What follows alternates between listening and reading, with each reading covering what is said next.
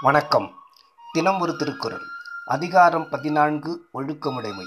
குறள் எண் நூற்றி முப்பத்தி ஆறு ஒழுக்கத்தின் ஒல்கார் உறவோர் இழுக்கத்தின் ஏதம் படுபாக்கு அறிந்து. பொருள் நல்லொழுக்கம் தவறுதலால் உண்டாகும் குற்றத்தையும் இழிவையும் அறிந்து அறிவு உரம் பெற்ற சான்றோர் ஒழுக்கத்தினின்றும் ஒரு சிறிதும் தளர்ச்சியடைவது இல்லை. விளக்கம். ஒழுக்கம் தவறுவதால் அப்போது உண்டாகும் சிறு இன்பம் கருதி அறிவிலிகள் ஒழுக்கத்தை விட்டுவிடுகிறார்கள். அறிஞர்கள் உள்ள உரம் பெற்றவர்கள் அப்போதைய இன்பத்தை கருதாமல் அச்சிறுமையால் உண்டாகும் குற்றத்தையும் பழியையும் ஆராய்ந்து ஒழுக்கத்தை விடுவதில்லை.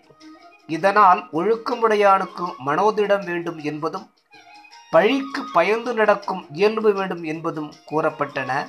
நன்றி. நாளை சிந்திப்போம்.